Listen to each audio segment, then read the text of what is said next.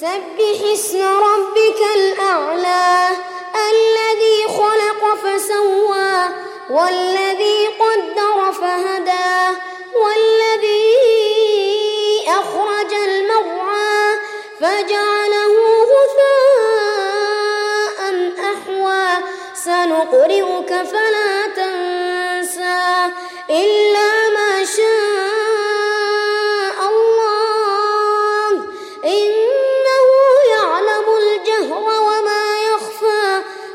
ونيسرك لليسرى.